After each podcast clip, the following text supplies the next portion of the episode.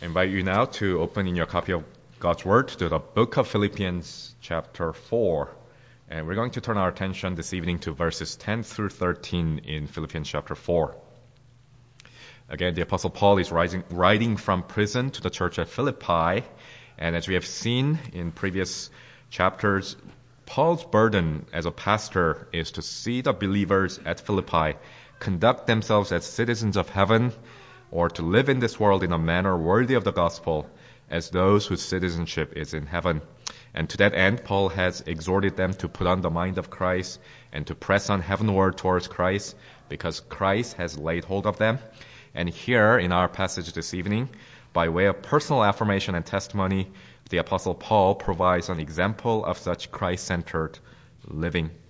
This is, I trust, a rather familiar section of scripture to many of you. Uh, Philippians chapter 4 verses 10 through 13. Let us first hear God's word. Paul says, I rejoice in the Lord greatly that now at length you have revived your concern for me. You are indeed concerned for me, but you had no opportunity. Not that I'm speaking of being in need, for I have learned in whatever situation I am to be content.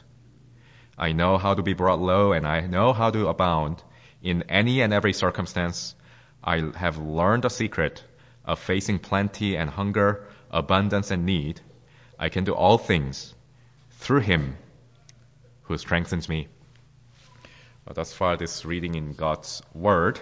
And let's once again draw near to God and seek His uh, present help and abundant blessings that will last. Let's pray together.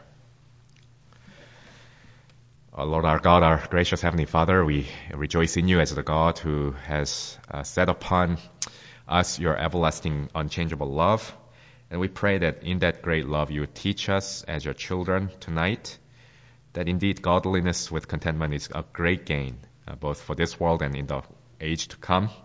And we pray that by the instruction and encouragement and example of this passage, uh, you t- teach us afresh to fully lay hold of that uh, great gift of godliness with contentment, which you freely give to us in the Lord Jesus Christ.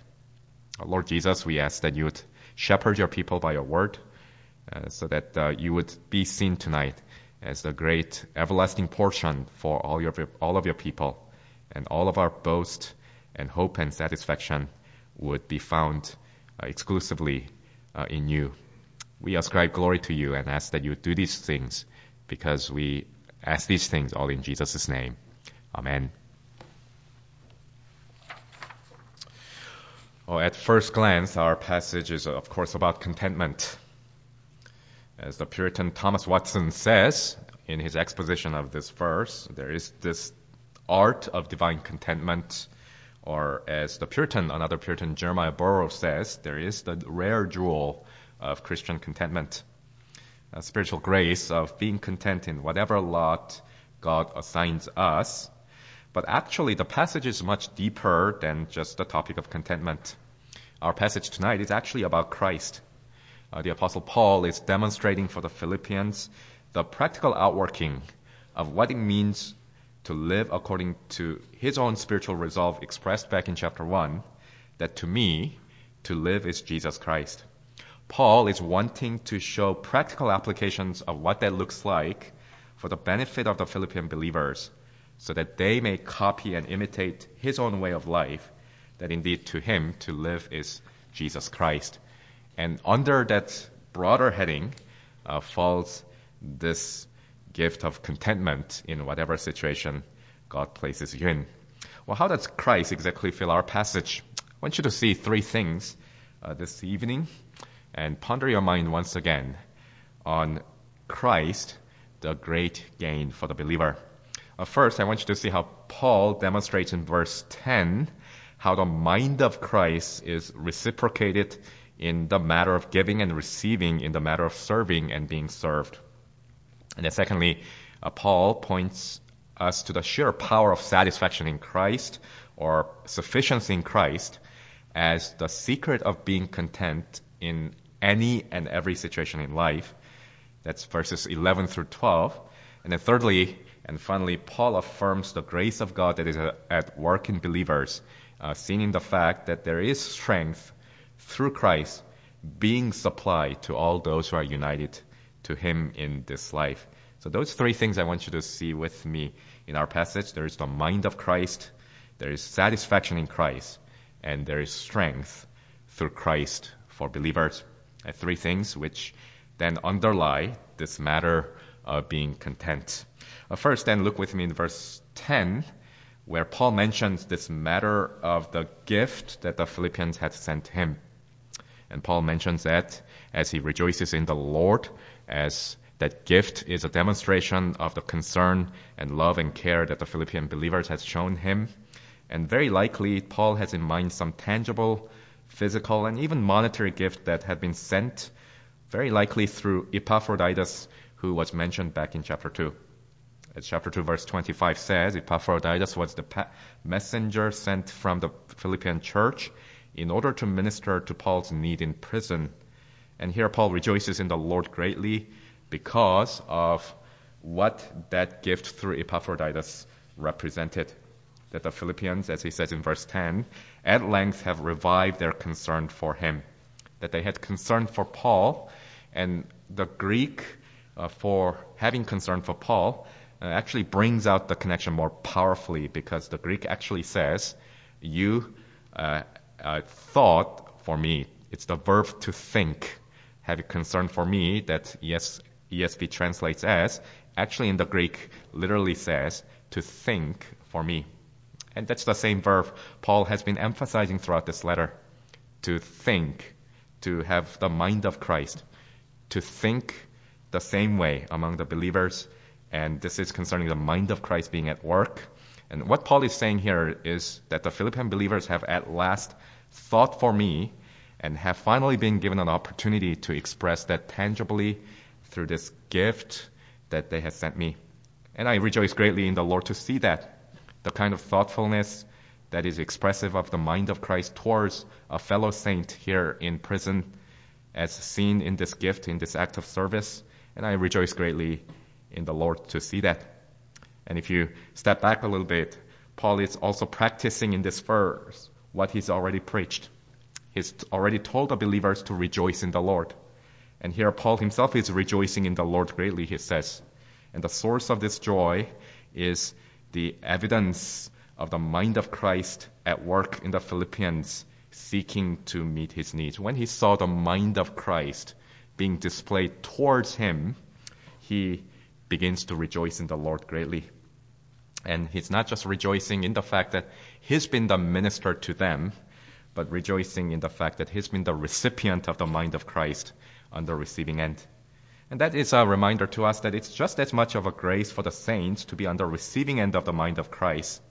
And if you are honest with you, it's actually harder, harder, even harder to receive help or to be served sacrificially by another brother in your need. Saints, of course, seeking to be humble and selfless to put on the mind of Christ, sometimes even don't want to draw attention to them and to receive help. All they want to do is to give and to serve. It's much harder to accept from others than to give to others. And yet here Paul rejoices in the Lord, not for the gift itself, but for the mind of Christ, the love and care and concern shown through that gift. And he is rejoicing greatly in the Lord. Well, it's never easy for any uh, true servant of Christ to accept things like personal gifts, even when they are in need of them. And but what Paul is showing us here is that it would actually be unchristlike of us if we made that a reason for closing our hearts to those who have made considerable sacrifices, financial or otherwise, in order to serve Christ in serving us. And here, that's the first thing Paul draws our attention to. He rejoices greatly because at last you thought for me and had been given opportunity, and I've had the privilege of seeing the mind of Christ being displayed towards me, and in that I greatly rejoice. Now notice what Paul is again doing here. He's not rejoicing in the gift itself, but he's rejoicing in Christ. His mind being demonstrated and reciprocated and replicated in the life of the church. And Paul says, I greatly rejoice in the mind of Christ. And that leads us to the second section, verses 11 through 12. And secondly, Paul says that having seen the mind of Christ, then for me, the secret of being content, even in need, then lies in knowing the absolute satisfaction and sufficiency that is found in Christ. That for me, the secret of being content lies in Christ Himself, who never changes. Verse 11, Paul says, I'm saying this not that because I'm in need. I'm not rejoicing in the gift because I am in need. And he goes on to say, because he's in Christ, I'm ultimately not in need. Because God is my shepherd, because Christ is his Lord. Therefore, as with the psalmist in Psalm 23, I know I shall have no want. Even when I have need physically, I know that he will supply every need according to his own glorious riches. Because I'm a saint, I know that I actually have no need. In fact, uh, even in situations of uh, want, I have known to be content. I've learned to be content. I know how to be brought low. And I also know how to abound. In any and every circumstance, Paul says, I've learned the secret, learned the secret of being uh, content, whether in plenty or in poverty, whether in abundance and in need. A couple of things Paul mentions here. Paul says contentment is something he's had to learn. As a believer, just like any other thing, any other virtue, he's had to learn it through experience. Contentment, uh, to flip that thought, is something that God's had to teach him through life experiences. And here Paul is talking about something that can just be conjured up from within. The word for contentment here is actually a borrowed word from Greek Stoic philosophy. It's the same word as being self-sufficient. On the uh, on the uh, surface, it's a very contradictory idea. Uh, Paul is saying, I've learned the secret of content, and the Greek Stoics could ex- say the exact same thing and said, I have learned to be self-sufficient. But the way Stoicism tells people regarding how to be content is simply to be reconciled and resigned to circumstances by stiffening your upper lips and by seeking to increase the tolerance levels, levels within you so that you are not rattled by anything. You sort of seek to be stoic and seek to put on the air of contentment. Well, that's the Greek way and the world way of uh, coping with problems and uh, problem of discontentment. On the flip side, look what the world around us also tells us. The world we live in never uh, puts contentment as a virtue. In fact, it's the opposite. It tells us never to be content. Our culture is driven by a consumer appetite that constantly pumps out a yearning for something bigger, better, faster, shinier. Unless you acquire it, you will never be content. But by flip side, the secret that Paul puts forth in the gospel for true contentment uh, is the Lord Jesus Christ. And Christ is the portion and Christ is a treasure and being content for the believer is being positively content in something or in someone else. It's not just resisting all the pains and pressures in situations not of your choosing and choosing to be content, but it's positively finding contentment and satisfaction in the Lord Jesus Christ. And what ancient philosophy or modern consumerism can never supply, Christ gives to the human heart. Christ is your contentment. Only in Jesus Christ can you find contentment, irrespective of circumstances and situations and your own conditions. Only Christ represents true con- contentment for the saint. And Paul says true spiritual contentment, therefore, is something to be learned. Because Christ's value and worth need to be put to test in the uh, pressures of life. Our finding satisfaction and sufficiency in Christ needs to be tested and we learn this often through hard and testing experiences. Contentment comes when tr- Christ truly becomes your gain and you put to test the value of Jesus Christ against all that militate against your sense of peace and joy. Well, that's the secret.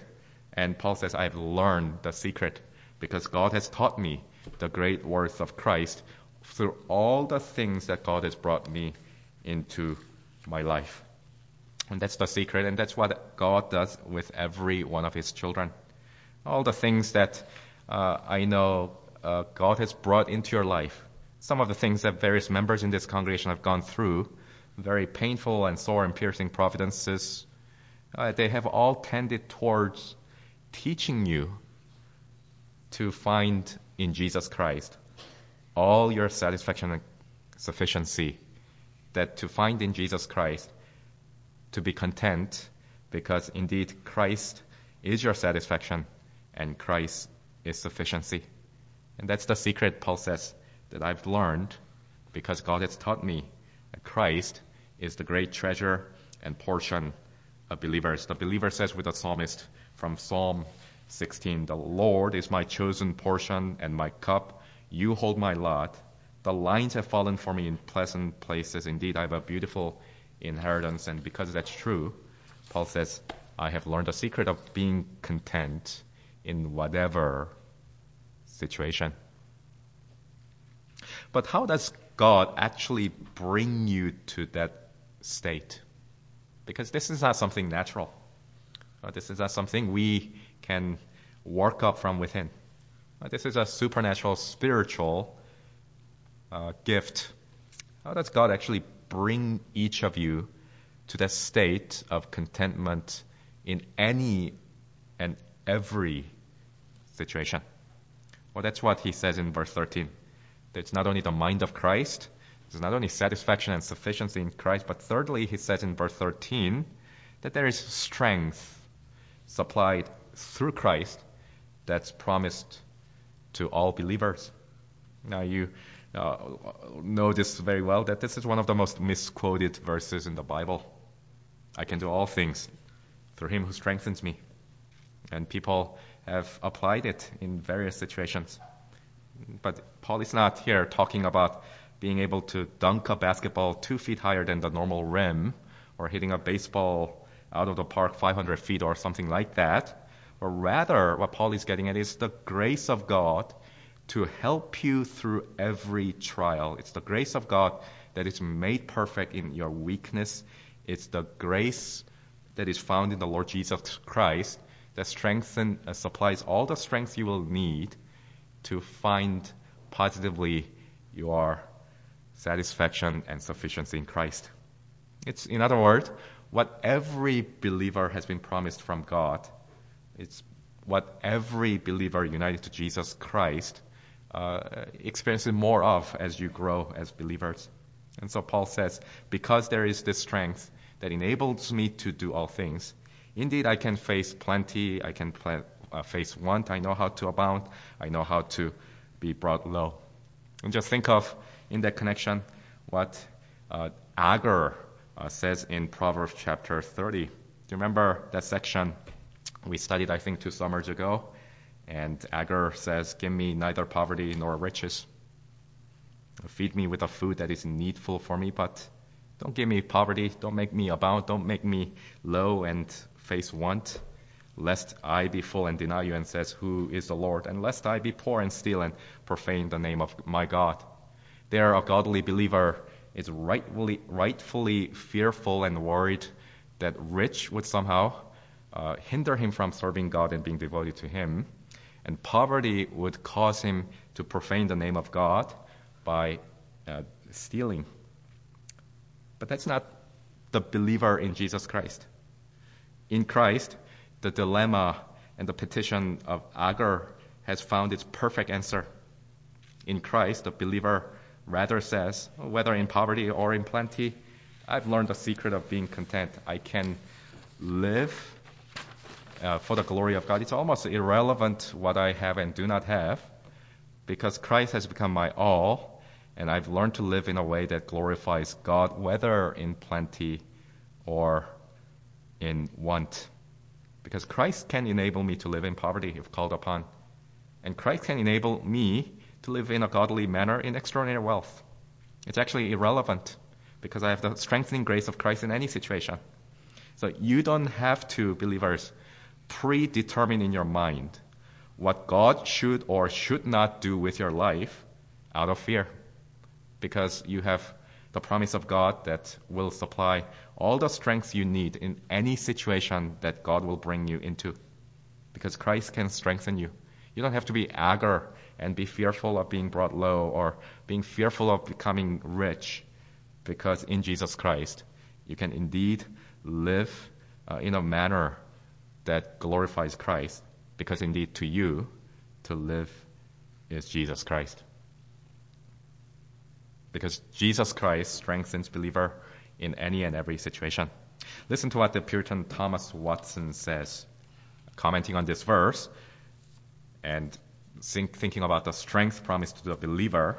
Thomas Watson says a true Christian grows in strength. He grows still more rooted and settled. The more the tree grows, the more it spreads its root in the earth. So a Christian who has the plant of the heavenly Jerusalem, the longer he grows, the more he incorporates into Christ and sucks spiritual juice and sap from Christ.